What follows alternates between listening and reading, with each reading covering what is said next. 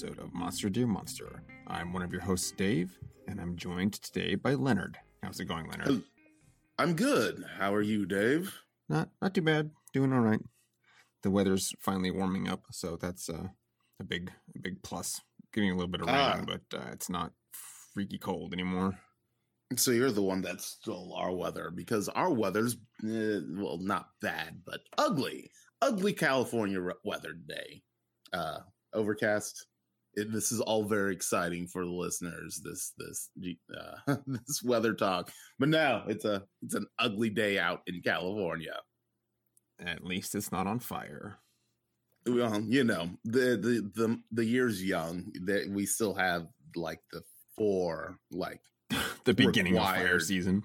yeah the yeah the four the four fires that that that the the state just bursts into uh, every year so dave what we do on this show I don't know.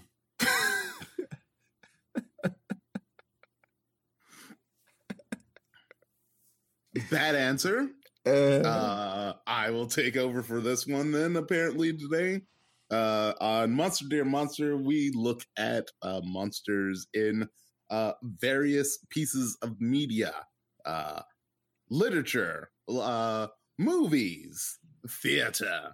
Um, we don't, we haven't actually done any kind of like theatric um, monster anything. I don't think, uh, Yeah, but I, we can fix that. I, I've already exactly. of things immediately. There's they're actually still movies, but they're films of plays, or I guess Of theatrical plays productions. performed as a movie. Ah, yes. Like Anyway. what they used to do on PBS. Um, but yes, we look at monsters in various media, uh, and that is that is the that's the that's our show stick. That's So- the meat and potatoes of Yes, Monster Dear Monster. Uh, but uh, as always, before we start talking about whatever monster that we're going to talk about, we need to look at the yokai of the week. Bum bum bum bum bum.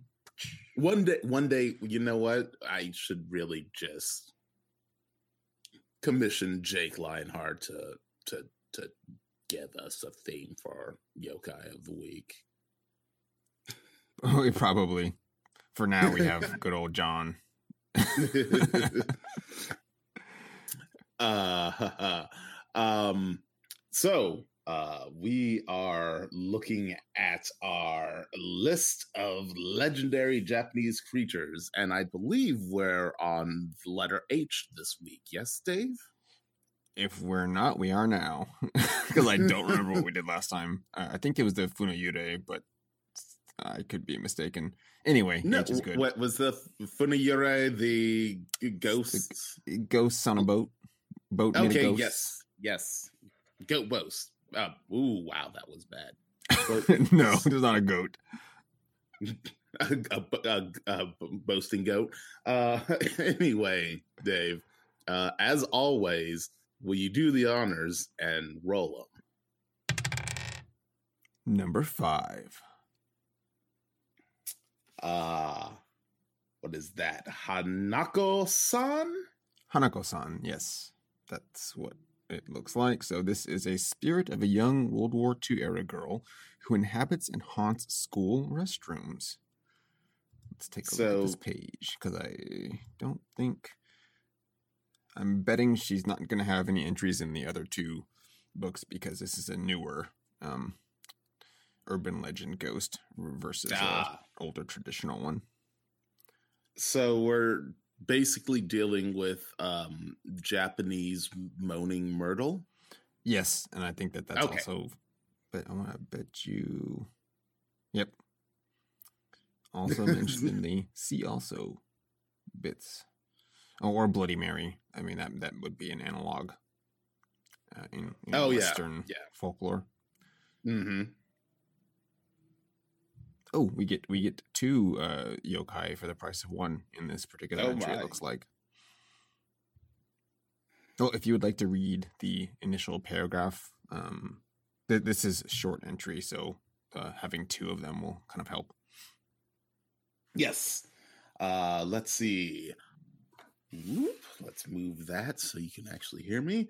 Hanako-san or Toire no Hanako-san. Uh, Hanako of the Toilet is a Japanese urban legend about the spirit of a young girl who haunts school bathrooms. Her orange, uh, or orange, her origins vary from different sources. Some say that she is the ghost of a girl killed during an air raid in World War II, while others still, uh, while still others purport that she was murdered by a psychotic pet parent or stranger. She works with Aka Manto. Akamanto, yeah, Uh, like re- red mantle or red cape. Okay. Uh, to help kill people, uh, she will drag anyone who answers uh, Akamanto's questions with any color into the toilet and into the underworld. Uh, should I follow this up with the legend? Go ahead. I'll actually, I'll Uh, just, you know what? You read this one, and I will cover the Akamanto section. All right. According to the legend, a person who goes into the third stall in a girl's bathroom on the third floor and knocks three times before asking, Are you there, Hanako san? will hear a voice answer, I'm here. And if the person chooses to enter the stall, there will be a small girl in a red skirt.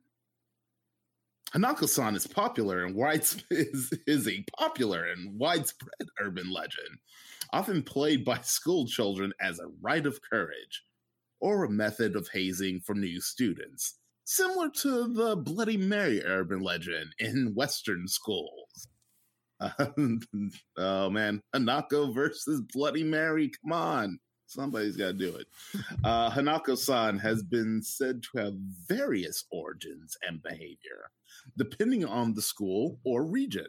Her physical appearance can also vary, but is usually that of a young girl with bob with bobbed hair and a red skirt. Uh, in the Yamagata prefecture, supposedly, after Hanako-san has answered and one enters the stall, he or she will find and be e- eaten by a three-headed lizard, lizard who has mimicked a girl's voice.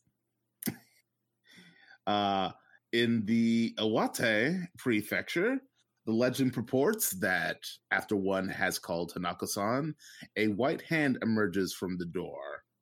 And the Kanagawa P- prefecture, a blood-stained hand will appear after Hanako-san is called. Uh, Hanako was a common girl's name in Japan during the 1950s when the legend supposedly began. And that leads us That's all to I got. Akamanto. That's all I got. so let's see. Um, Akamanto, or Red Cape, is a Japanese urban legend about a malicious spirit who kills people at public and at public toilets and school toilets, and will ask people if they want red paper or blue paper. In some versions, he will ask the individual if they want a red or blue cape. Often described as a beautiful man in life and hounded constantly by admirers, he supposedly wears a mask to hide his face. Tuxedo mask. Yeah, I was thinking the exact same toilet. thing. Um, if a person is sitting on the toilet, usually the last stall, a mysterious voice will ask them if they want red paper or blue paper. If they answer red paper, they will be sliced apart until their clothes are stained red. If they choose blue paper, they will be strangled until their face turns blue. Any attempt to outsmart Akamanto by asking for a different color will result in them being dragged to the underworld. Ignoring him will make him go away. You could also respond with, I don't need paper, and he will leave. Mm, Akamanto is sometimes referred to as Aoimanto, so blue cape. Uh, sometimes the voice will ask them if they want cape rather than paper. If they agree to red, the skin on their back is ripped off to resemble a red cape. If they ask for blue, all the blood is drained from their body. One popular version of the story changes the question to if one would like to wear a red vest or red shirt. Answering affirmatively allegedly results in being decapitated, so the victim's upper clothing is stained red. Another version of the story says if you ask for a yellow cloak, you will have your head forced into the toilet that you've just used, um, but you will survive being drowned in the toilet water. And these ghosts work in tandem with. Mm, I love Japan. I love Japan yes. so much. Um, I let's see. There's the in fiction links which detail um, appearances of Akamanto and some of these because they were in tandem. Will also reference um, Hanako-san. I think of the ones that they're mentioning. there's a there's a series, an animated series called Haunted Junction, which I I, I have watched that. That okay. one uh, sets both um, Akamanto and Hanako-san as one of the seven legends uh, of a particular high school. Ah, and, ah, okay. Uh, they're sort of the protagonists of the show. Like each of the seven legends uh, joins up with the occult club, and they go around solving mysteries. like, oh, are they occult mysteries? Yes, they're like okay. This, it's like Scooby Doo if all of the cast were um, ghosts, like sort of, except for the three main nope. characters who are high you, school students. You know what? No one's con- com- no one's been able to convince me that Scooby Doo is in fact not just a ghost or a hallucination of Shaggy and the entire gang. Well, uh, other than Scrappy Doo existing. Yeah, no, Scrappy's not real. I know we don't talk about him. um, we already covered that in the Scooby Doo episode. Go back and listen to it; it was great. um, I, think that that's it for uh, what we have here. I was about to say, is that it for the yokai of that's the week? That's gonna wrap up to- the toilet adventures of Akamanto and Hanako-san. I, I, I was I was right about to ask, what if you just don't say anything? And then the article answered my question. And I love the, that the the solution is to to do what any reasonable person would do and just ignore whoever asked if you want paper while you're in the bathroom.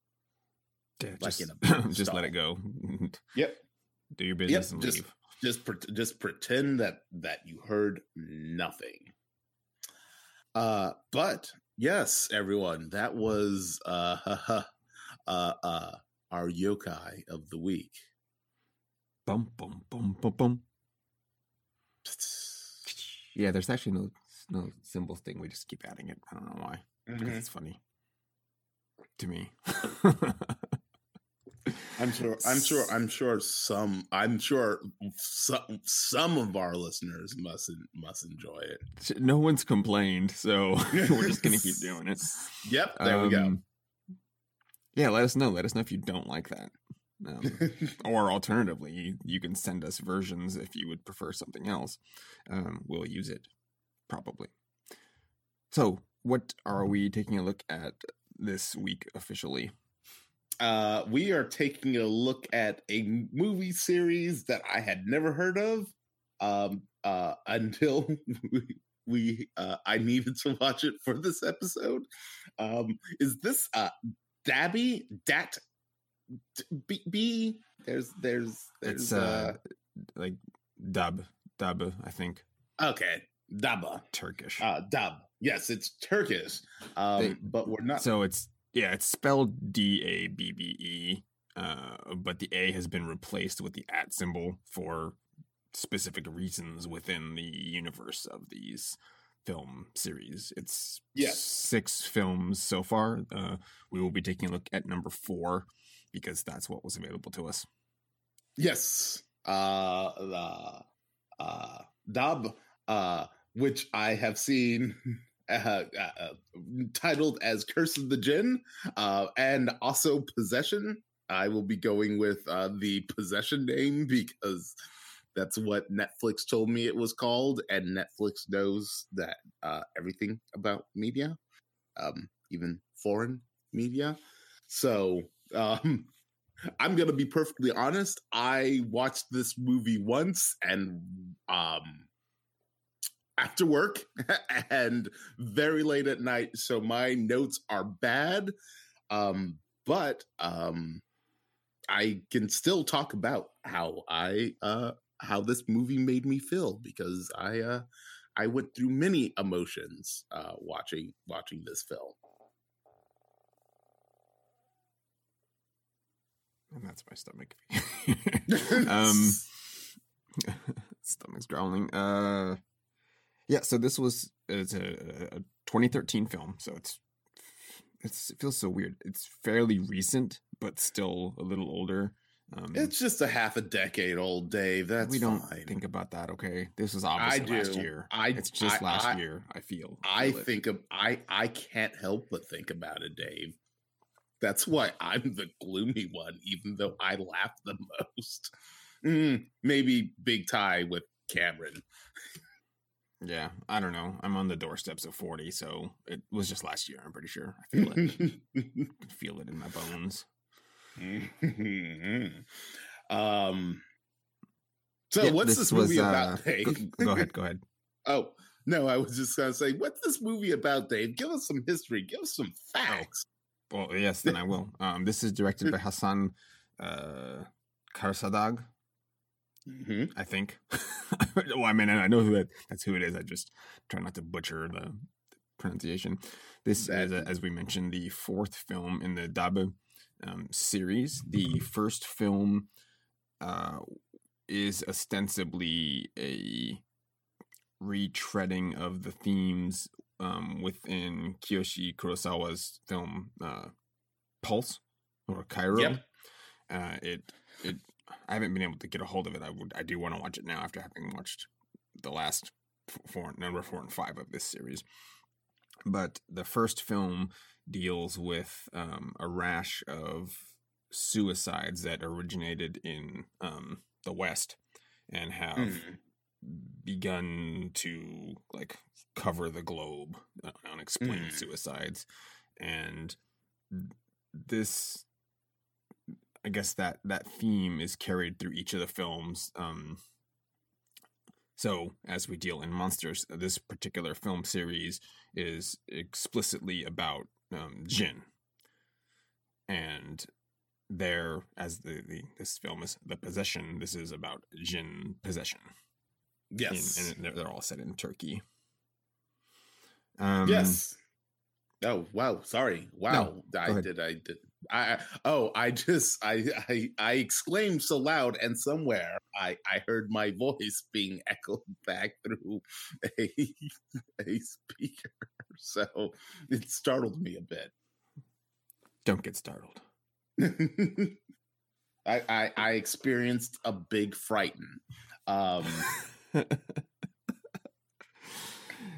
It's okay. You don't have any mirrors around you, do you? Um, not in. Well, there's the one in the kitchen and then the one in the living room. Then you, sh- you should uh, okay. And then there's the stack of six that are in the bedroom that we just choose not to talk about. Um, that, that could be a problem. um. So yeah, let's let's get into into this bad boy because yes.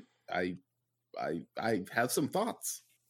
Okay, um, well, I'll I'll do the the basic synopsis since we're not going to go scene by scene. Plus, that would be difficult because there's a lot that happens in this movie. Um, it, this movie is over two hours. This is a, a, an over two hour possession movie. Yes, um, as are all of the sequels, and I watched the sixth one almost immediately after, so I may have got the two of them confused in my mind um, because it's almost the exact same plot. So we have oh, okay. uh, Ebru. Ebru is a, a doctor, and she's documenting um, curing of possession yes. by. Uh, it's, it's not an imam. He is a hoja. Um, there is a, a, a famous hoja, which is a wise man, exorcist. Kind of, I think it's conf- many roles are conflated into what what he does, but mm. um, it's a it's a gentleman that goes around and cures people um, of their being possessed by jinn or other spirits, and uh, it's a he's a maybe he's in his forties. He's a younger guy. He's not very yeah, not not yes, not an um, old man, but but yes, a yeah. well seasoned, a well seasoned gentleman. Yes. So uh, Ebru is a, a psychiatrist, and she's um, putting up the uh, Hoja methods against um, modern uh, psychiatric like treatments for, yes. for, for people that are displaying signs of possession. And so she's she's been filming or the film opens with her um covering a uh, uh exorcism. Yes. and then it it kind of goes through her expressing doubts even though she's there the whole time. Um she mm-hmm. she thinks that he's potentially a charlatan. Um, yes. and so what she ends up doing is she agrees to continue, I guess, covering him and maybe she said she'll believe in it a little bit better if she's the one who picks um, the the next um, victim of possession for him to uh, exercise. Yes, rather than him picking people, and then she thinks that they could be possibly in league. It's she's basically just eliminating the the chance that he's um, a charlatan. Yes, there's there, trying to. Oh, yes, there's a um, uh, their their relationship at the beginning is uh fairly interesting because she is fairly antagonistic towards um towards the legitimacy of of his claims but not in like I think that not in a complete I think this is garbage, but like she uh, just needs a, it to be scientifically proven. Exactly. She just wants uh, like measurable proof. Right. Um so I actually really kind of like how they they set this up because it's not super hostile like you uh, ex- like you think of in an American uh, possession film with the same premise where each character on each side just kind of immediately hates each other and don't start working together until they have to. So I uh, actually found that to be uh, rather interesting, uh, a little interesting twist on on a formula that we've all seen it, numerous times.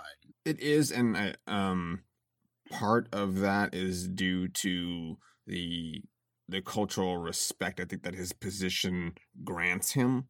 So yes. she's dealing with that and him as a person. Like it's it's two she's giving the respect his role like affords him, but mm-hmm. She needs that to be proven. So I think her her views culturally are clashing with her her profession. Yes. So um anyway, the person she picks um for for his next or I guess the the next um session that, that he's going to do is uh her childhood friend uh, Kubra. Um and this necessitates a rather lengthy um, road trip to get to uh, her um, old village the, yes. where her friends still um, living. She's in the city or a city. I don't remember which one it is.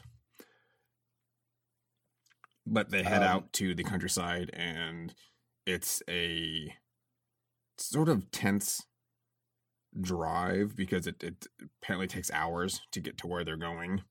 Yeah. Uh, and they're driving through just it's fields, forest. It's just a lot of nature. Um, there's everything is mostly at night, so it's all pitch black.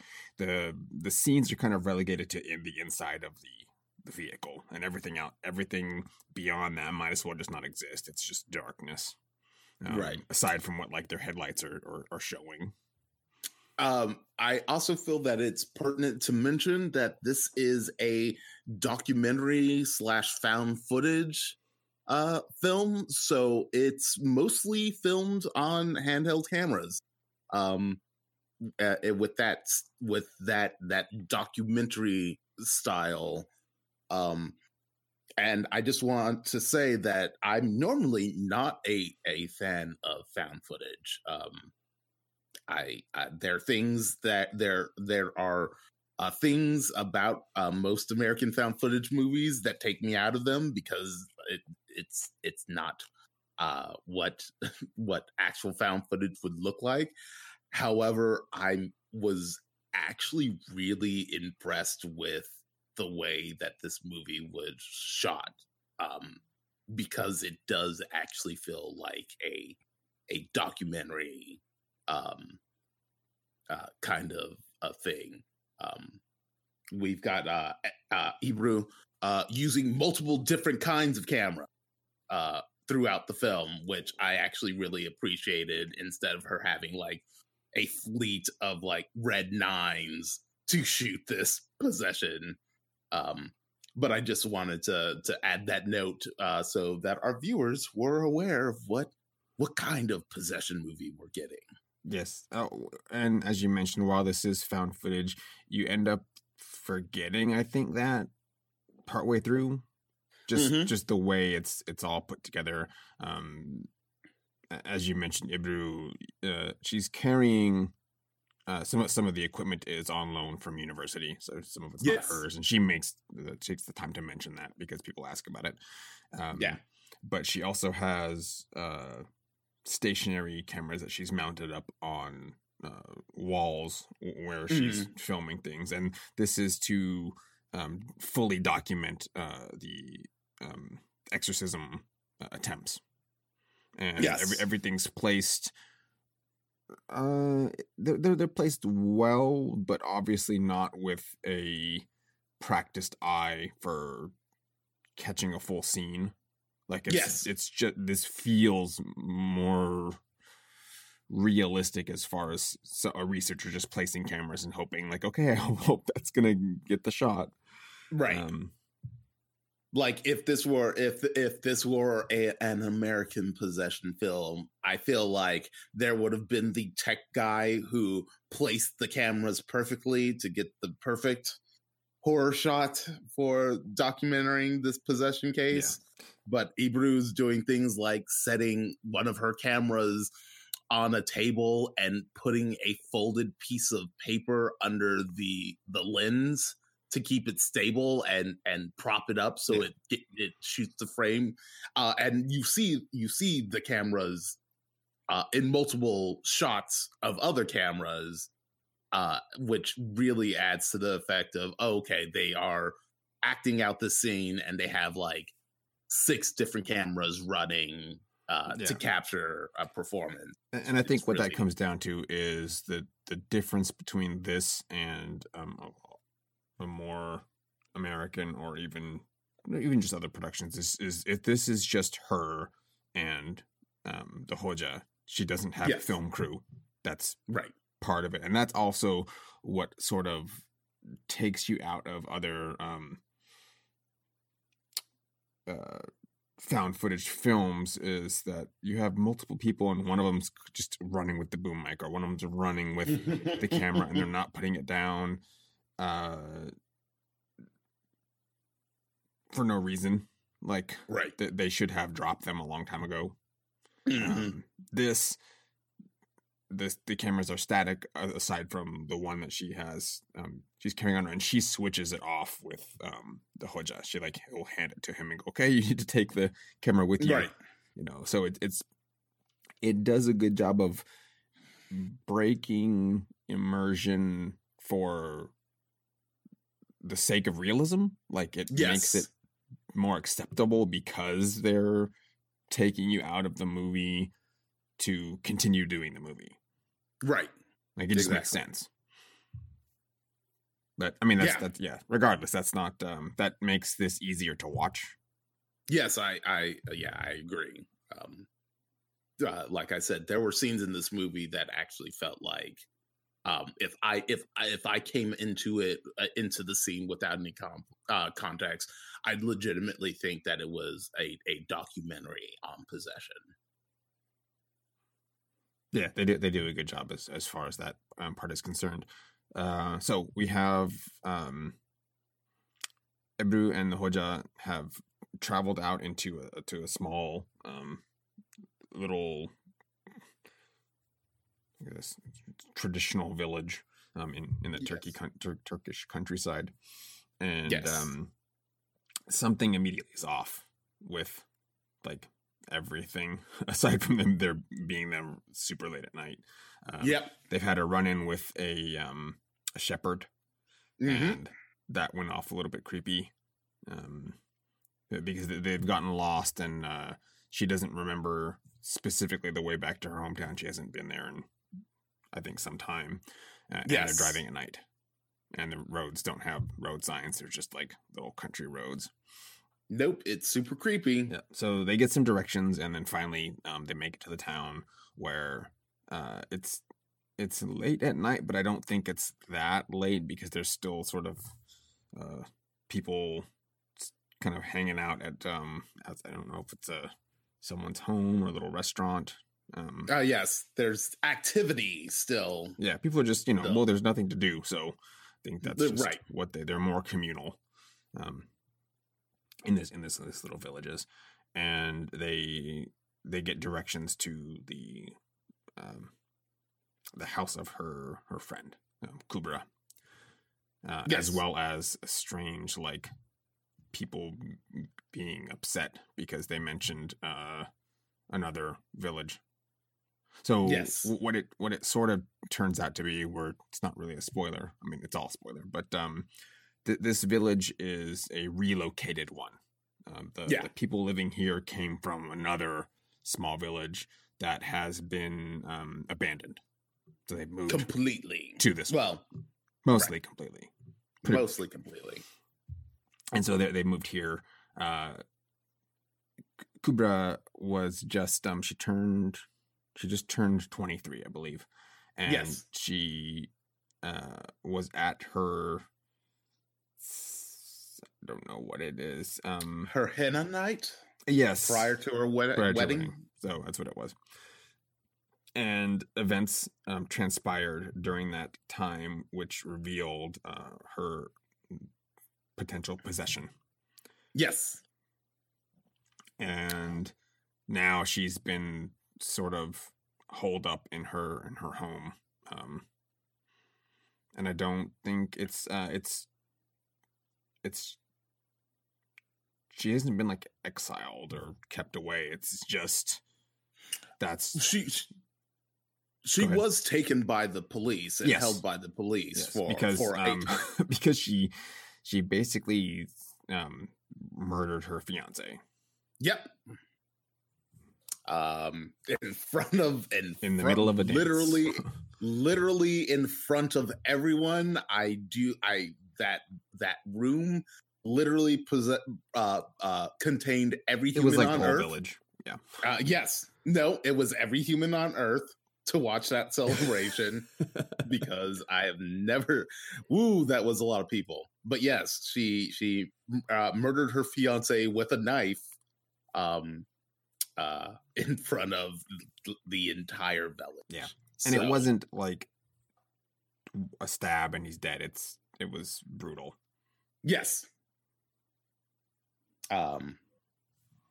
So Yep, that's that's what's going on with with ooh, uh, Kubra. Um, it's also uh, it should also be mentioned, which I think is really uh, interesting, um, is that Kubra's home. Uh, they they take the time to call it out specifically that it is uh, uh, Greek architecture, um, which uh, they see uh, is is implied to uh, uh, mean that it's it's a a higher status, rich rich people house. Yeah, it's um, a it's a mansion as far as like this village is concerned. I mean, it's it is a big house. Yes. Uh, so the the implication is that uh, Kubra and her family come from money. Um, so uh, that's uh, a, a, little point uh, to plant some some seeds in the viewers' minds. Yes, it becomes very relevant um, very quickly. Um, how as how things unfold. So this entire time, um, Ebru, uh, it's not that she has amnesia, but she has maybe selective amnesia. She's not. Yes. She does not have certain memories um, of her childhood. Yes. And her own parents have passed away. Her father has. Her mother is, is still alive. Yeah, yes, because I, I, know. I know her father specifically passed away. Yeah, she she speaks to her mother near the the end of the film, and that that becomes a um, a rather salient point. Um, uh, Kubra's father has also um, passed away.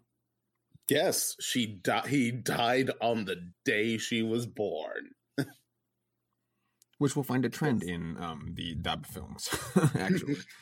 no, well, so that that sets the stage for how um, Ebru um, and the Hoja are going to approach um, this exorcism. Uh, we see that generally Kubra is um, of sound mind. She just looks a little yes. sick. Um, yep. But that quickly unravels, uh, and the, the, spooky happens repeatedly. Yes. Um, yes, there there uh, there are scares involving mirrors.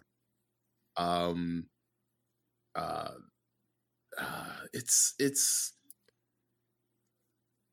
there there's a the the first like nighttime possession sequence in in this movie i actually really um enjoyed because it is it is so banal um like I I hate to be this guy that's like, well, it's foreign, so it's clearly like more just better. But there's there's always uh, nothing really happens except for some spooky nonsense. Uh, and it isn't uh, full of jump scares. It's just really unsettling and odd. And there's some really interesting, like, direct, uh, uh, direct, uh, director choices uh, during the sequence. And but it's just a it's just a a, a big spoopy uh uh like possession sequence that doesn't result in like a family fleeing from the house for like three hours before deciding to come back in. So I really, really dug that. But there's a part in this movie that I'm very excited to talk about. Um, so Dave doesn't know, but I think he might have an idea. Uh, so I, I can think um, of some things. There's there's this. It's good. There's a lot of good choice yes. bits in this um in this movie. Uh, yes. Well, we'll. It's not really backtracking. We'll sidestep um slightly mm-hmm. because this is technically it's about Jinn, so we should talk about oh, Jinn right. a little bit. We should talk about the monster in this monster movie. Yeah, you know, as we More, sometimes forget to do, we get right. sidetracked by things. Um, because uh, I, I lucked out and found two um, books that were very informative in this. One of them is um, Islam, Arabs, and the Intelligent World of the Jinn by Amira El-Zein. And the other book is Legends of the Fire Spirits, Jinn and Genies from Arabia to Zanzibar by Robert Lebling. Uh, I will pick selections from the the second book actually. The first one uh, is more of an overview on the cosmology of Jinn. Um, ah, the Legends of the Fire Spirits, however, has specific entries into Jinn uh, in Turkey and how they're okay. viewed, and these um, give it has like exorcism rituals, um, uh, marriage between Jinn and humans, all, mm. all, all, all, manner of all manner of things. So, well, I'll I'll do the the brief origin uh, of jinn. So, in Islam, the the the, the cosmology basically has uh, has it that there are multiple planes of existence. There's seven levels of heaven, earth, that that that kind of thing, with right uh, God at the top. In that and the subsequent three levels, I believe, are angels, and then below that are jinn, and then finally the realm of humans. And how it sort of works is the the levels at the top when sort of you can't you cannot view upward like they Mhm. become um, transient in nature but anything viewed downward becomes opaque because Ah. it, it it's more solid more in the uh, material world so Right. earth the world of the humans is the most solid uh, and as you move upwards it, it just gets more um in, imaginal i think is the word they're they're using in the text it's, it's not imaginary but it's something that's can be perceived but not by your general s- senses. Right Um, okay. so as as we find in these films and what they're drawing from uh the the world of the jinn is something that you can kind of access or it's closer to the the, the state of dreams.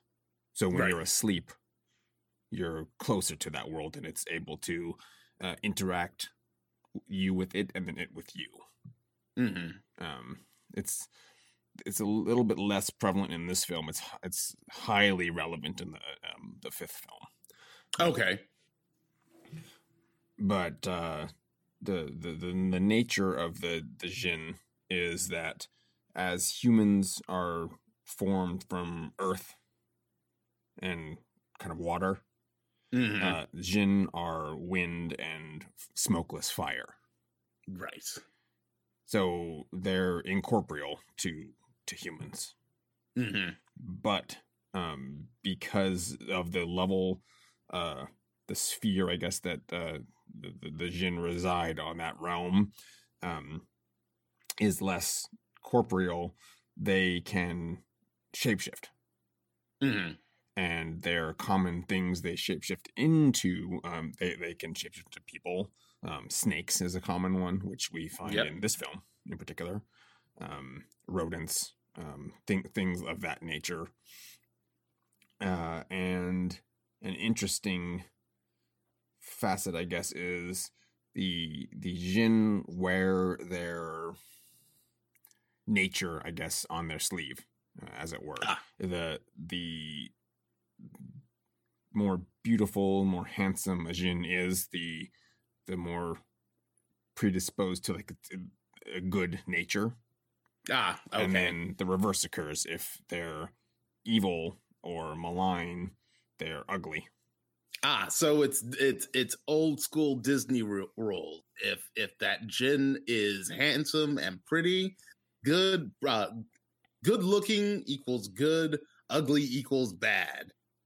Yes and i it, I i'd have to read more up on it but i i wonder if that's because like humans jinn are able to choose their own fate so Right. what we do and we I, we get it in this film too um specifically uh jinn are they're they're composed of tribes um Mhm. there's not only good jinn and bad jinn there's like they're in communities and the tribes are not always in alignment with each other. So some tribes are at war with one another. Some tribes are stronger. Some tribes are weaker.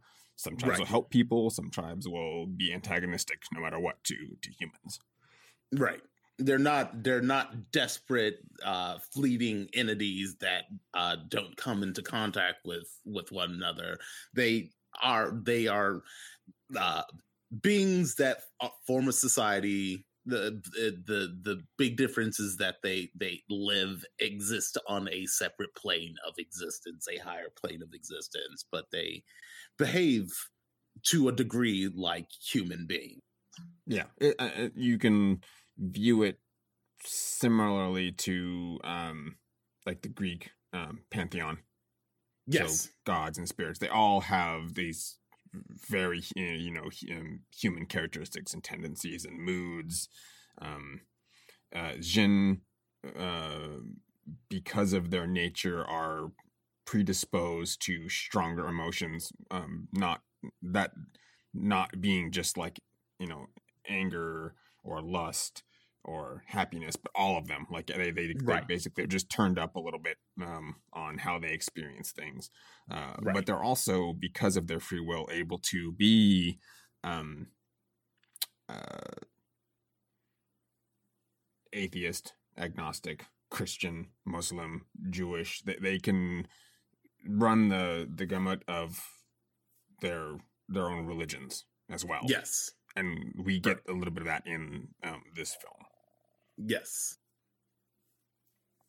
Uh, also, let's see. Pull the book up briefly. I had this selection. They um.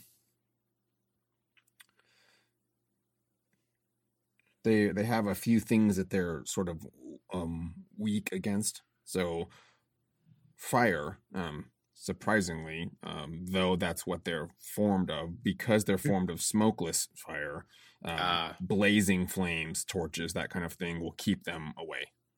Okay. So at night, that's something you want to have, um, particularly out in the country, is these large fires to, you know, it's not just jinn, but it's like any spooky creature. Um, they're afraid of fire.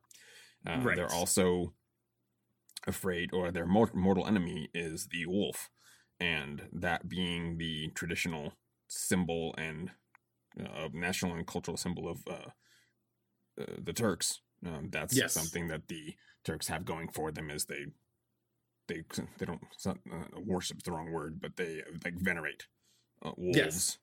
and that helps them in their uh, original nomadic state to kind of protect themselves as they travel. Um, right. Also, the the turquoise, the the mineral, um, oh, is uh, protection against Jinn. Uh, in in in particular, we see this in the uh, the evil eye amulets. Oh yes, okay. So right. they look like a peacock feather. Yes, peacock eye. Um, and then uh, it just it kind of goes into the um, habitats of jinns. So they they they're they're nomadic as well, at least in their right. in their tribal form. Um, but they have specific places they they prefer to dwell. Uh, mm-hmm. You're looking at mm, wells, um, yeah, caves. Yep. Um, public baths, uh, uh, latrines, ovens, ruined houses, um, and uh, crossroads. This all feels on brand. yes, I think it is quite on brand. And um, what's what's nice is this series of films uh, draws deeply from those cultural wells and makes this um, it makes this more interesting because there's a lot of lore that the this series of films takes the time to give to you an exposition that doesn't feel like info dumps. Like yes. it feels if it's not um kind of hammered in. It's it's a natural exposition because it's told to characters that aren't as familiar with what that might be. Yet um the, the Turkish audience would understand. Right. Um I guess the the easiest way to frame it is the this is still the western version of films that might deal with angels?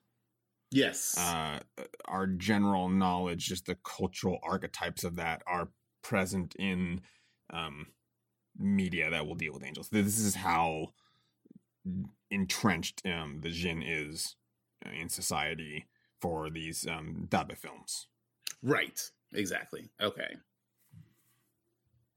and I think all the methods and the um, the rituals, uh, some of the um, iconography, um, mm-hmm. imagery in general would all be familiar to a Turkish audience. Um, to, to a point. You're right. right, right. It's, the same feeling I think of just watching, like, say, The Exorcist. You you get what they're doing, even if it's something right. you haven't seen maybe in everyday life. Right, because yeah, because it is it is ingrained culturally. Just iconography and con- conceptually are are ingrained culturally. So you it uh, it's shorthand. You get a there's a lot of shorthand expected and used uh, for for some of this yeah. stuff. And right. I think even with that, it doesn't make this any less accessible. But right. I did appreciate the film a little more. Um, taking the time to, to, to look through some of these other books and, and, get a little bit more of a background myself, so I could right. understand that. But it um, I watched the films before I did that, so I uh, it did not lessen um, my understanding of what was going on because they did take mm-hmm. a little bit of time to explain that to people that may not have been as familiar with it. Right. Um, that is that is a good point. Uh, Dave, go ahead. Dave. Yep. Still here. Oh. uh, oh, you big another big fright. I want to talk about my favorite part of this movie. Do it. uh so uh uh I believe his name is Farouk. Uh the, um the, that is the was that the guy in the village? Uh, uh no, I thought the uh Hoda Hoja was Hoja, sorry. It, it may have been. I, I can't. I did not take a note on that, and the IMDb is lacking in any of the cast members' names or the of, character names, unfortunately. Of course, um, performs a a a um a ritual involving mirrors, which yes. uh, uh, has a uh, is is a really fantastic sequence and really arresting. Um, I watched it um, because the way that it's shot, it's uh, almost like a, a screen of mirrors. There's a mirror in front and two mirrors angled to the side, and they are reflecting one another. He has uh, two bowls of incense and uh, candles around, and he is calling upon the uh, jinn of the mirror because uh, once again, as you mentioned, uh, they all come from different tribes and have different alliances, and he can invoke some to just squeal on the others, um, which I think is really great and fantastic. Um, it's a very tense sequence. Uh, he asks about a curse. The the mirrors break and I was that salt or sand. I I would I, say that that was salt. That's what I assumed. Uh, he had laid a line of salt, uh, protection line of salt. Uh, I can only assume. And after the um, the mess with the mirrors breaking, there is a, a, um, a symbol uh, formed out of the salt, uh, which he uh, points to the toilet spell um which uh involves a toilet an outdoor toilet that touches the ground and faces like a certain direction i believe was like what was the requirements. Um and they have one at the estate. So he uh he does the reasonable thing uh, and takes a pickaxe to it and he finds treasure. He finds No, uh, it's not treasure. No, it's not. It's it's it's organs, like animal organs and bones and uh dolls of cursing um uh uh re- bloody balls of hair which also this movie like really um apparently taught me that I've got a real big problem with just gross hair clumps because I'm looking at the entrails and I'm like, oh, that's. I'm like, look at that cow liver, and then the ball of hair comes out. I'm like, that's oh, it's so gross. I hate it. Um, the thing that uh, he, he I'm a, a, a cow's skull comes out at some point yeah. Uh, of the of the whole and the thing that i love about it is because it has this documentary it has the documentary feel to feel to the it. grain. Yeah it's like watching it's like watching like the darkest episode of hoarders ever where i'm just like it, it, because there it's shot in such a way where i'm just like it's it feels real but it's hilarious how much is coming out of this It's- toilet. it's like it's got to be 20 pounds of cursed objects. You, Yes, you're you're, ima- you're waiting for like three things and he just keeps pulling stuff out. It was like watching mr bean just pull stuff Yeah. out of his jacket. But Yeah, these are horrible it's- it- cursed things yeah it's it's it it is the clown car of like cursed objects yeah it's not a very big toilet it's a small No. like little latrine in the corner and he, then he pulls out this skull that you're like how did Yeah. it even fit in there it's it's uh so i had been like this movie had been growing on me uh up until that point and i was like i was digging it because like i said i don't really nor- normally like found footage or documentary style horror films. Um and then that scene won me over. I was like yep this is great. Just like wow somebody really wanted to put a curse on your dog. yeah it wasn't two or three things. It was all all the cursed was things. Yes, it And, was um, every cursed item imaginable.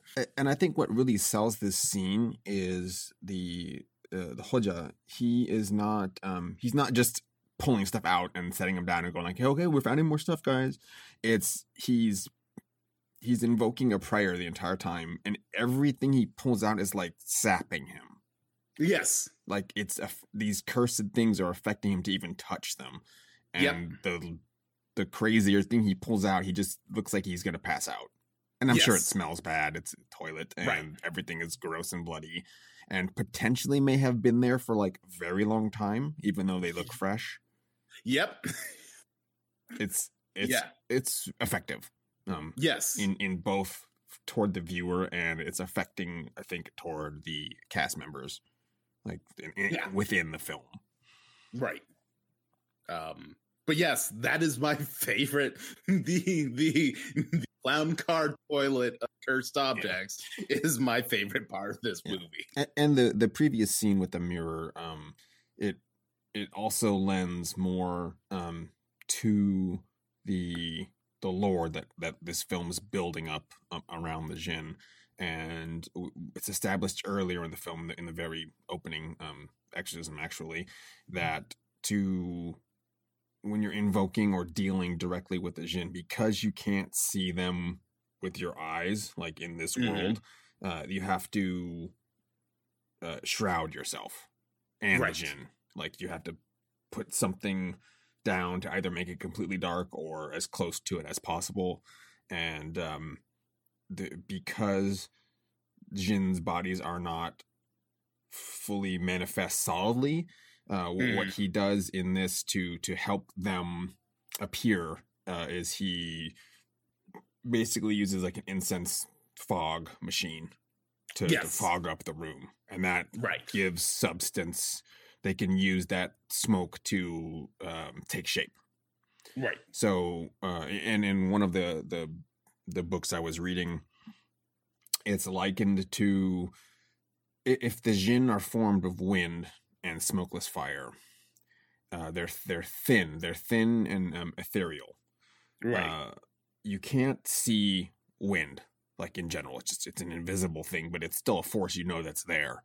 Uh, right. But if you stir up dust or smoke, um, Mhm. then you can see the wind because you you it's formed in the eddies and then in the the dust devils and that kind of thing allows you to see. If you can't see the wind itself, you can see the effect of it, Right. um, and that's what he's doing um, in this scene with with all the um, the smoke. And it also just looks creepy like that. I think that's a large part Yeah. of it too. It's very Yeah. moody. It is. Uh, uh, so um, the uh, the the the objects are discovered. A curse was placed on the household, uh, apparently a long time ago. Yeah, tw- like Um, twenty something years ago. Yes. Uh Ebru's uh, uh both her mother and her father uh were uh, were were cursed uh to give child to uh give child give birth to a child uh uh of the devil um A cursed fetus, I think is what it was yes referred to.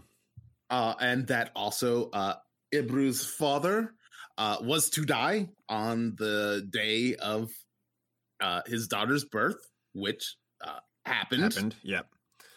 so, uh, um, and and and uh, uh, uh, this is all discovered through the the the cursed items. Uh, some of the cursed items uh, that have been pulled out of the toilet.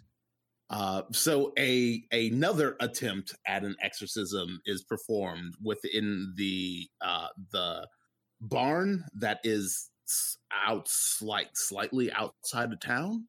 Yeah, That the family owns? the Hoja says that he needs a larger space, Yes.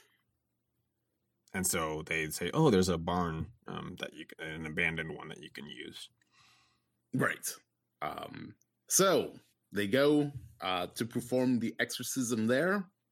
Um, there are uh, there's uh, some rafter jumping.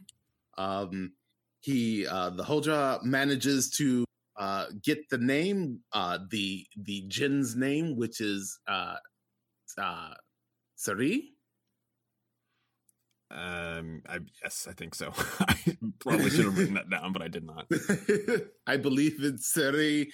Um uh and he kills uh Siri, and and the and the possession is over and I say, "Wow, the possession's over. Why is there still an hour of this movie left?" Um well, that's because surprise, the possession the possession is in fact not over. Um we get a we get a a big fake out with that um uh and and the the activity resumes it looks like uh uh uh kubra was was fine uh for a little bit after after the the death of. Sari Mhm. Mm-hmm. Oh, and uh and uh but that is not the case um and i forget the name of the village the original town that uh, that this village kind of uh evacuated but um It's a it's a Uh, long name. I don't remember. yeah uh because there is uh because uh kubra's uh immediate family uh in the film is her It's- mother her sister and her Aunt? Sister-in-law, okay it's, Well, oh, it's right, her sister-in-law aunt-in-law. It's it's her it's her fa- father's it's her sister, sister yes um so it's also her aunt. She's on the other side of the family. so um uh the the aunt informs them uh uh that that there was uh, a large sum of money had been discovered uh because uh father had used a jinn to find treasure Treasure. uh, and that uh, that his use of the jinn to find treasure had essentially cursed the entire town because that uh, ill-gotten money uh, was used to uh, support not one but two lavish lifestyles, uh, but, and also to uh, some money was given to the town, Yeah, and, and, I don't the town was I don't think any of that those actions were the problem. Yes, it is. It's what it they is- did to to Right. get that stuff. Right. Um, and i i- as it turns out, uh, it's the the finders of the treasure are uh, Kubra's father and, of course, Ebru's father, right.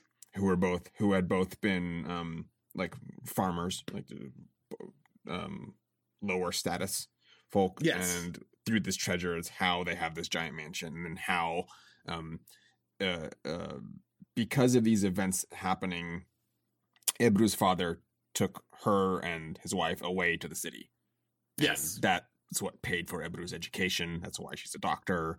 Uh, so all the things that she's gained has been because of this um uh well again finding the treasure itself wasn't the terrible thing right. Sort of. Um you probably shouldn't be using uh, these dark rituals to um, enrich yourself. I think that's a, a problem.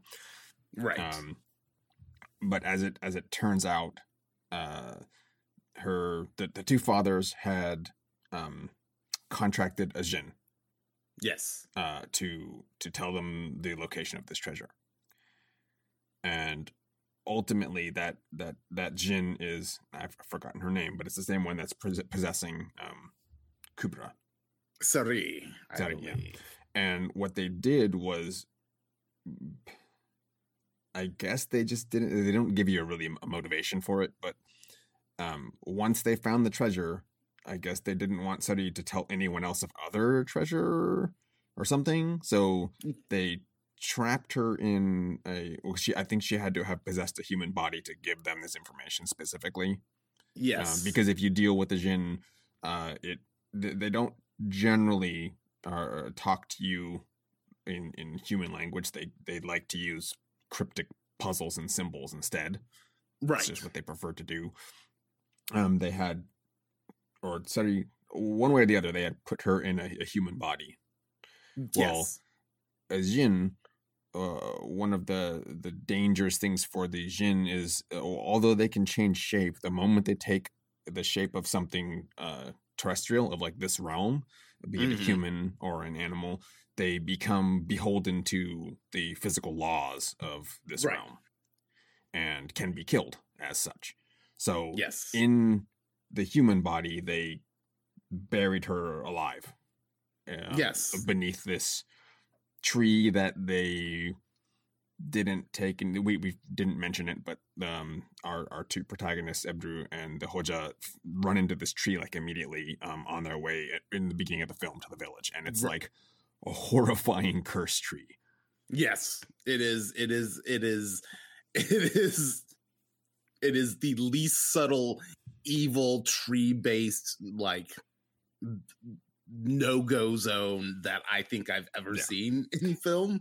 Like and, the only the only other tree in in films that I can think that was like less subtly evil was the tree from Sleepy Hollow. Yeah, it's it's pretty bad, and it's um ostensibly it's the wish tree. So yes. this tree itself uh had has been uh repurposed um, originally, yes. you would hang things up onto the tree uh, for good uh, outcomes, but someone has co-opted it, and it's just full of like the little creepy dolls and I think entrails. Yep, uh, and t- yes, tattered cloth, entrails, yeah, creepy it, hung dolls. Not, it looks gross. It's the yep, gross. Tree. There's a there's a circle of bones by its the, base. the least ominous thing is the circle of bones. Yeah, I, actually, yeah, that is actually the least on this thing. Oh, and also carved in tree is seven one seven five, which is big mystery throughout the entire movie. Yes, we find it uh, uh, repeatedly on different things. Yes, uh, and uh, of course, in in in cryptic movie fact, fashion, uh, our protagonist will not learn what that means until far, far too late. So, um, Yes, uh, Kubra and Ebru's fathers uh, were were bad guys that did bad things to uh, the Jinn to get the um, money. To get the money, uh, the Jinn's tribe uh, did not take kindly to it and smited, smoted the town uh, with horrible children uh, with birth defects, madness, suicide. The it, every like curse you could was, possibly it's imagine. A heavy curse. Like the town's pretty much obliterated and left to like the few people that resettled in the the new town they're sitting in. Yes, uh, but uh, amazingly, there is in fact one man who apparently still lives in this cursed town. uh, so they uh, so yeah. Ebru. It's everybody's uh, favorite um, shepherd. Yep, surprise! It's the shepherd from the beginning who somehow gave them directions on where to go and also uh, beat them to it while on foot while they were in the car. Um, and he uh, divulges some some choice information. Um, most interestingly, being uh, surprised my wife's a jinn. Um, because that's the thing, you're totally allowed to marry um, jinns. Yes. Uh, and then uh, and uh, they they they beseech her for for help for information uh, uh, on Sari. Yeah. Um, so the best part is on that on that sequence of events is that even she's she's from a good well a, a tribe that's not antagonistic to um, humans. Right. Um, the this tribe in in, in particular uh, is afraid of the evil jinn Like they're scared of them. So she's helping them at like risk to herself. Uh, yes. Even being a good Jinn, she's no less spooky. like, yep. It's it's just as frightening having her talk to them as as it, as if it's the evil possess, possessing ones. Yes, I I I I did. And the same thing that. with the mirror jinn. Like they also scary. Yes, which just it it feels like that that this is because that they exist on a a separate layer of of of existence that what is a a perfectly affable pleasant conversation to them is knocking things over and shattering glass on on our plane of reality.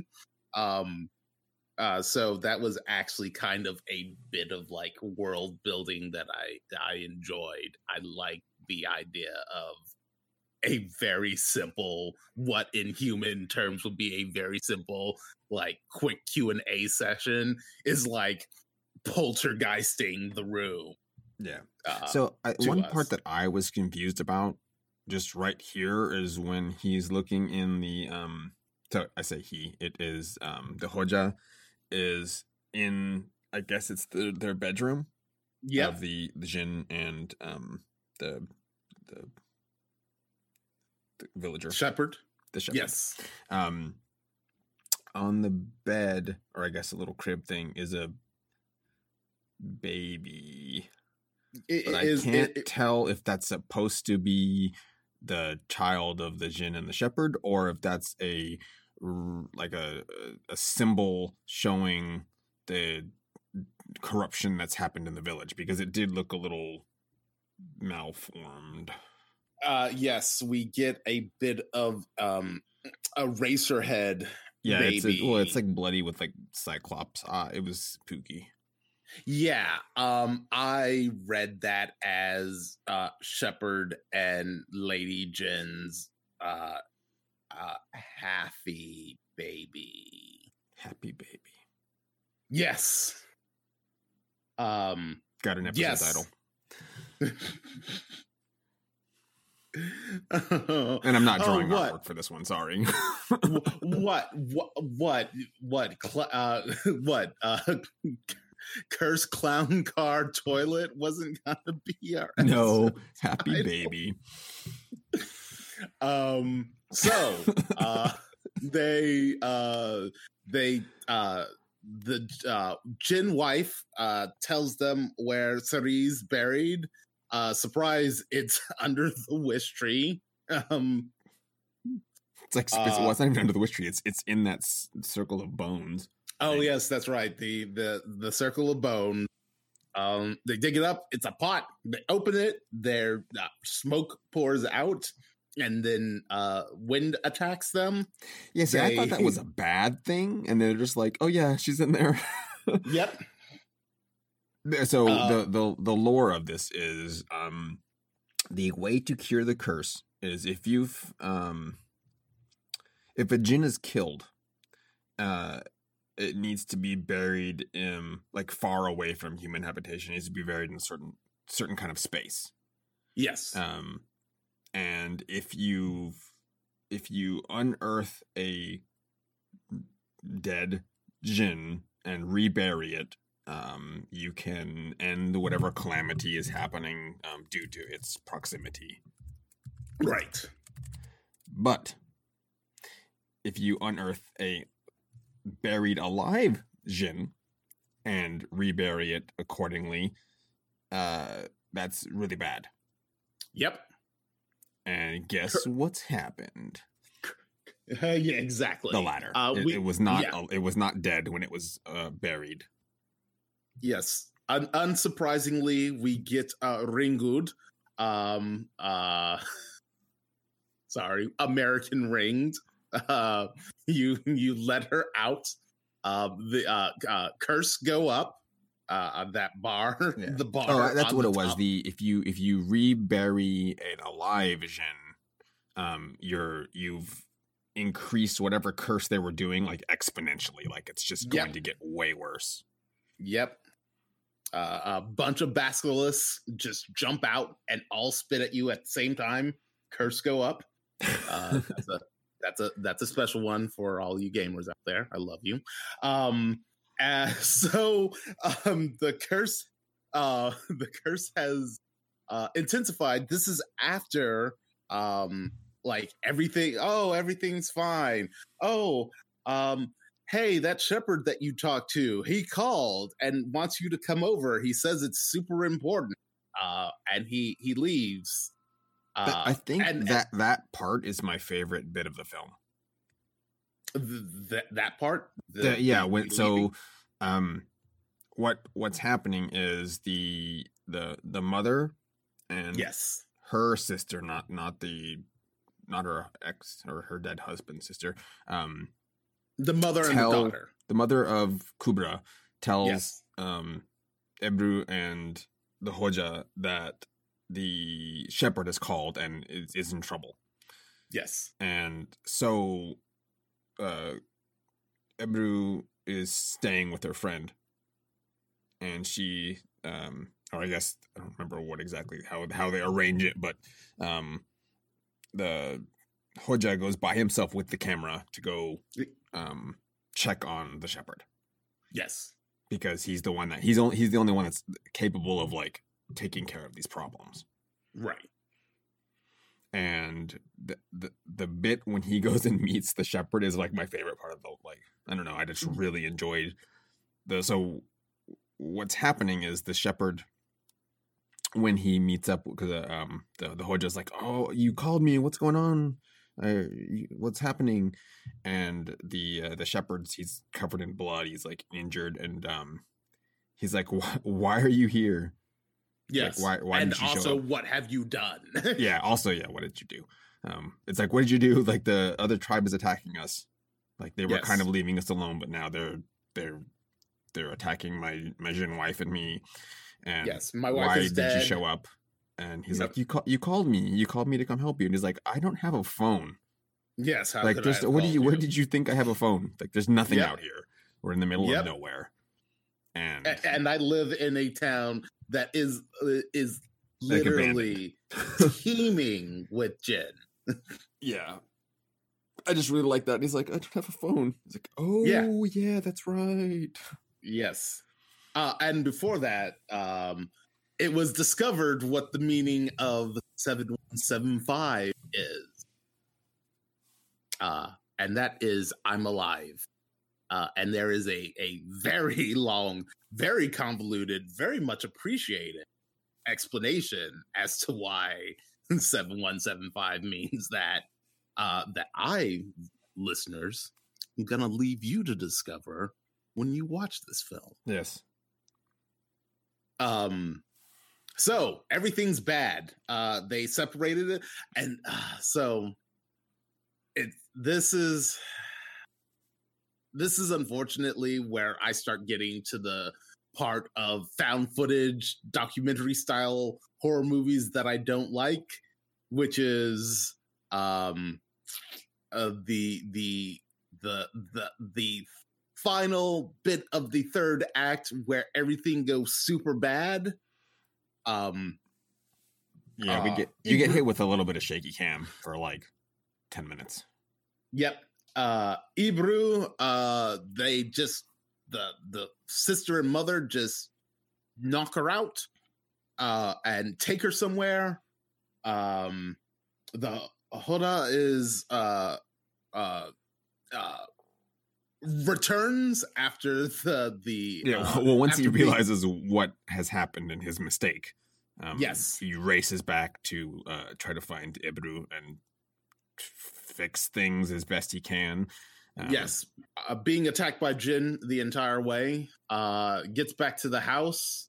Um no one's there except for the, the uh, aunt sister that's the yes. sister-in-law yes sister-in-law who is is sure. is dead and in and and and robed in a large uh boa constrictor uh yes Yeah. So that Um, um, I think that's one bit of imagery that I did not understand they were doing. Whereas reading the lore, it's like, oh, Jinn particularly like to transform into snakes. So right that's what that is. um and so uh So he's flipping out and he's runs off into the fields to yep try to find um, Ebru, and he falls down a well. yep I think he's actually it's- pushed up down the well. yes it looks like he's pushed by a jinn but it also looks like he just kind of falls down there also it looks like he might have been pushed by the mother and the daughter Yeah. To be fair, it's it's, crazy of- dark, and he doesn't really Yes, have. He has the camera, and that's kind of it. Yes it's kind of unclear um and then they drop rocks on him On which is head. it's bad. It's bad. Yes. Yeah, they yeah they drop a boulder on his torso at first. They drop a rock on his head, and then we get the uh the uh the big villain speech.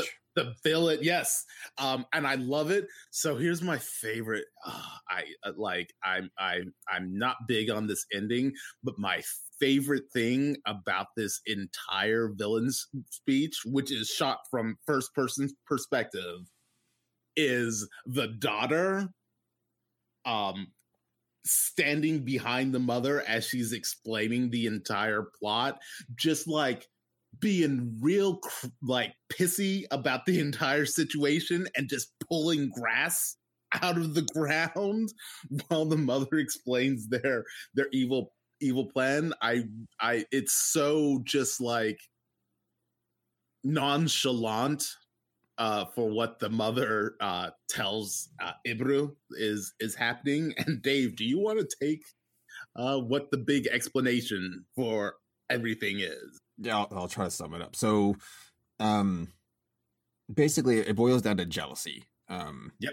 Kubra, uh, that side of the family, even though they got the huge McMansion, um, because Kubra was fated to um, basically die on her 23rd birthday. It's like eight, 18 days after her 23rd birthday or something. right. Um, they feel like they got like the raw end of this being cursed thing, Right. Because they, I mean, they did, but Yes. um, they blame um Ebru's father, who didn't, uh, because he fled with his Mhm. money and the family and got out of the city and got away from the village. They lived arguably a better life right. you know her the um Ebru is a doctor Kubra is just a daughter in the village like their their fates did not um equal out Right. and although technically Ebru is innocent of any kind of wrongdoing she didn't she didn't do anything wrong she just played the hand she was dealt Right. and had no knowledge of what was going on back home um due to we don't know why she just doesn't remember Mhm. the mother's rage at this injustice, like this unequal fates, um, has prompted her to uh, force the fate of Kubra onto Ebru instead. So she's just Yeah. like tr- making her trade places with her daughter. Yep. Um, and so she's um, sealed Ebru's fate by basically burying her alive um, Yep. in With- along with the Jinn. Yes. And and also most of the cursed objects which they've been Oh yeah, they're just dumping cursed things on her. Yep. Um and so uh, our movie ends on a downer, which always uh, really bums me out and seems to be almost a prerequisite for found footage. It, it's uh, going to be specifically a trend, if not trope, um, in this entire like this series. That's what this does because these are technically based on true events. Like all the right. the people in these are real people. Uh, right. And they've just taken dramatic license into telling the tale of uh, how these folks ended up dead, missing, or in the hospital. Right. Because it, it does show the actual pictures of these, the, the, real people, and along with the blurb of like how they were found. Um, uh, the the um the Hoja does did actually survive his ordeal, but he's like amnesiac, so he can't yep. explain anything to you. And his location they did not hidden find by his family. I don't think. Yes. Yeah. Um, and then they also didn't find the um the uh Kubra, her mother, and the aunt. Um, yes. All disappeared. But people, right. there's reports of people like spotting them just around the country. Yes. Um, uh, be, because they they took the money and ran. Basically, sold the right. mansion and took the money and just they're living whatever they think is their best lives. I guess. Right. Haha, we're free of that that horrible curse. Which oh right, well she's already possessed. I was gonna say why didn't they just take her, but the the possession aspect has already taken place, so just moving her away from the village wasn't going to do anything. Yeah, they had to shift that possession to something else to yep. resolve it. And Ebru, um, unfortunately, got the, the short end of that stick. Yeah. So that's um, Dabbe, the possession, or yes. Sin Karpmasi.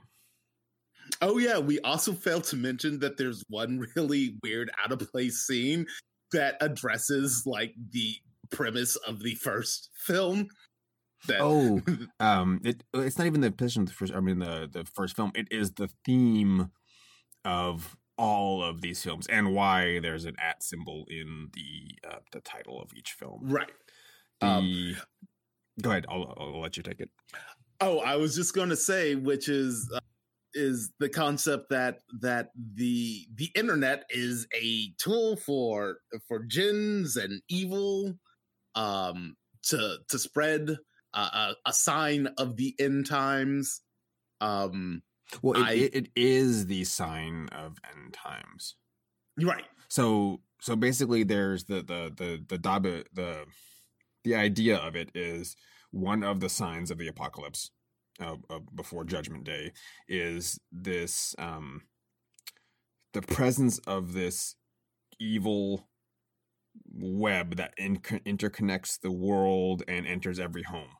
There, there's a yep. they, they, don't frame it that way. It's a different translation, but uh, they're conflating that directly with the internet and interconnectivity um, because uh, while it does have its good uses, um, it's it can more quickly spread evil. Uh, people would not be able to summon jinn or look up these curses uh, anywhere near as easily uh, if they were because st- they're generally like stuck in tomes or in forgotten literature or stuff that's right. like barred from general public. But because people can take those and just digitally disseminate them on the internet anybody can work these black magics. Right. And that's the spread of the evil that indicates the the end of the world is going to happen. Right. Um and and that's one scene and then it's never brought up again uh, but I, I, uh, there was a, there was a part of me when that scene started, and I realized what they were talking about. Where I was just like, "Oh my god, is this movie actually like? Is this movie actually gonna lose me?" Because I got super on board board with Cursed Toilet, but and you start talking about how the internet's evil. Yeah, well, that's that's his that's the director's thesis for all right, of the, movies. Like it happens in each movie, um, and it it makes sense in like the long term, like how the films right. play out. But I think b- because we're watching number four as if it were the first one, uh, it's a little bit of a jarring concept, even though it helps because now it makes the title make sense. Right. Right. Um, and, and, and as we mentioned, the, the very first film in this series is a riff uh, or homage on um, the themes that were brought up in um, uh, Kurosawa's Pulse, which yes, is that exactly. even though everyone's interconnected, we're all more alone um, than ever before. Uh, Right. And that solitude breeds um, discontent and that idea of being separate and alone but together um, is just bad in general Right. uh, and and can easily spread um, bad things and that that's what this is about too Right. Uh, but yes, that was uh Dabbe uh Curse of the Jinn or Dabbe Possession, if you will.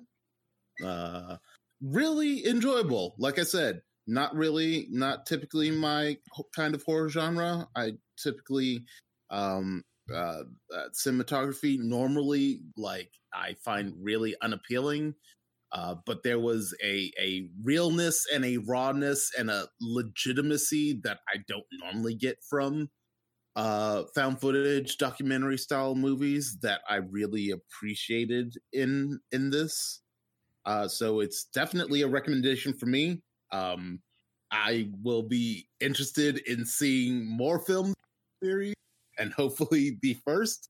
I keep forgetting. Um, actually, uh, also for the fourth uh, film in a series, I'm going to assume that it's it's um um th- uh, that they're that that some that they're not uh big on interconnectivity between films. there's there's nothing other than the subject matter and the themes Great. Okay. because each of these ends the way they do there's no carryover Okay. Um, just it's jinns and you're dealing with interconnectivity of the world not not the film um world yeah. So even though go ahead go on.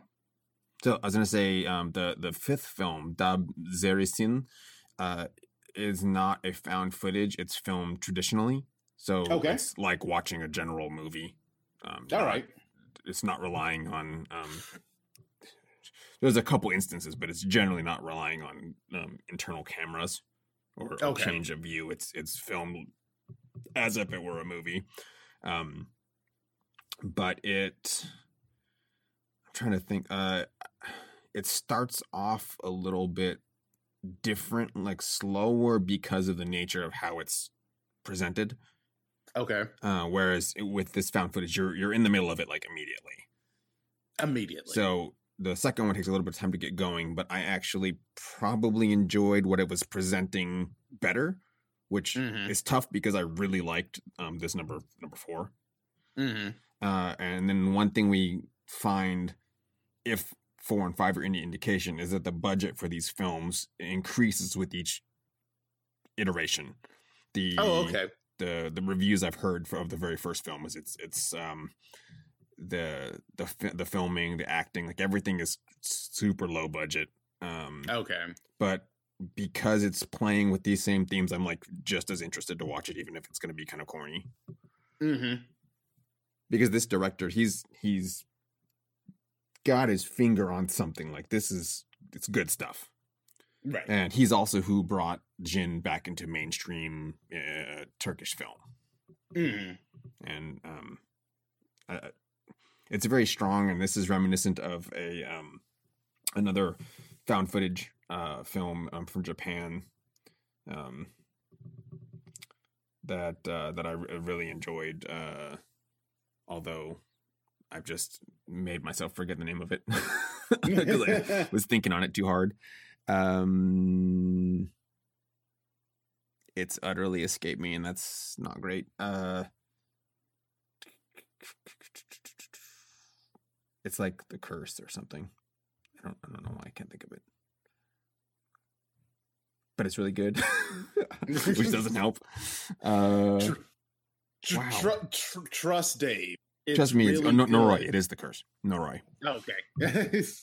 But trust me, if you like that, you'll like this, and if you like this, you'll love the other one. I think. All right. So Noroi. I'll um I'll put links to the the two books because they're very well written um in in the show notes. And plus if I talked about them I would like to put the references in down. Um yeah, I think that probably wraps this up unless you had anything else you wanted to say about Jinn. No, I Jinn Possession was a a a real good flick in a genre that I'm not particularly fond of, and I think that that is the highest praise that I can give give it because once again, I normally avoid uh, found footage documentary style horror movies like The Plague, and I really found this to be uh, an enjoyable watch. Uh, that you know, at, it's a horror film, horror possession film that turns into kind of a mystery at one point, which is once again when I really got on board with it. Um, the acting's really, really good. There are that you know, there's some there's some some poor expository dialogue every once in a while, but then there are some scenes that where the actors are really really killing it. Um, I'm I'm a big fan and look forward to actually, you know, seeing what other offerings this director has. Yeah, I, I'll recommend the. In fact, I think I would go as far to say we probably should cover at a future date um, the fifth film. I'll have I'll watch the sixth one in the the interim. Um, just Okay. To kind of see if that has anything better or different to offer. Um, mostly because I need an excuse to read the rest of these two books that I have. They're each like 200 pages. So there's more information that I want to be able to present um, as far as the the Jinn is themselves are concerned because it's very interesting and there's just a lot there's a lot of history and lore um, involved that I, I can't cover um, in like a 10 minute segment of just discussing Jinn background. Um, right. so returning to this at a future date uh, will be beneficial in um, exploring a little bit more of the Jinn. Um, in fact, now that it's on my on my mind, um, we may scoot a little bit backwards in time and look at um, something like Wishmaster Oh yes. because that it's a kind of a cult classic, uh, and Yep. the, the first film uh, of that series uh, it may be w- worth taking a look at in comparison because the the, the Jinn portrayal in that is completely n- unlike um, the Jinn as they are in this. Yep. I would I would go as far as to say just in general, uh, it's it's not gonna line up um, with the lore, yep. but I, because of that, it's worth um, taking a look at. Um, Yeah. just I showing agree. the evolution of Jinn in in popular culture, I guess. Right. Um, and it was riding on the heels of uh, Aladdin and Yeah. things like that. So the, Yes. the the portrayal of genies and Jinn um, is very very different um, as opposed to this, which feels far more rooted in um, uh, tradition and in culture um, than the Right. other the other ones, which are more commodified for uh, well Hollywood consumption. Exactly.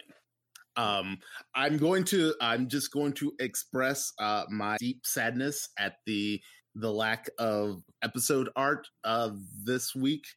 I would have suggested Kubra being possessed by Will Smith genie, but alas, that will not. That will I don't even know if I could pull that off if I tried. but I think that's gonna wrap it up for this episode of Monster Dear Monster. How about you, Dave? I think so. Um, in, in that being the case, Leonard, where can folks find you on the inter- interwebs? On the, Uh, the peop- web. uh, yes, on on the Dob, uh, they can find me at uh, Twitter. Uh, uh, well, on Twitter at uh, Dr. Faust is dead. Uh, they can also find me on YouTube at uh, Dr. Faust is dead. Just do a search, uh, separate words. Uh, and I'm sure the listeners who actually follow my my channel work will be very excited to hear that I am in fact finally working on a new video essay. Uh, I have released a trailer for it, uh, uh, my next video will be why you should play The Evil Within 2, one of my favorite games over the last handful of years. And Dave, where can people find you on the ghost web? You can find me on Twitter at Sentient underscore plus. As always, that will be in the notes. Um, that's pretty much the only place I'm at, really. Um, yeah, and then Cameron, who is um, absent in this in this particular moment, is also on Twitter at night underscore twitten. That's night with uh, without a K. Yes, and he'll he should return uh, for next episode. Um, should the stars align? Yes. And I think that that wraps us up for this episode. Uh, we will talk to you next time. Um, send us reviews, questions, comments. This one is a bit of a surprise episode, um, only because our our scheduled plans kind of fell through. Um, they've yes. been pushed back slightly, so we will be returning to werewolves as promised in the future. Uh, there may be an episode or two in between um, when that occurs uh, and I don't have a specific plan for next time, so that's kind of up in the air. And we'll see what happens. Send us suggestions; we will take them. Uh, yes, that's us signing off. Bye bye. Later. Folks. Bye.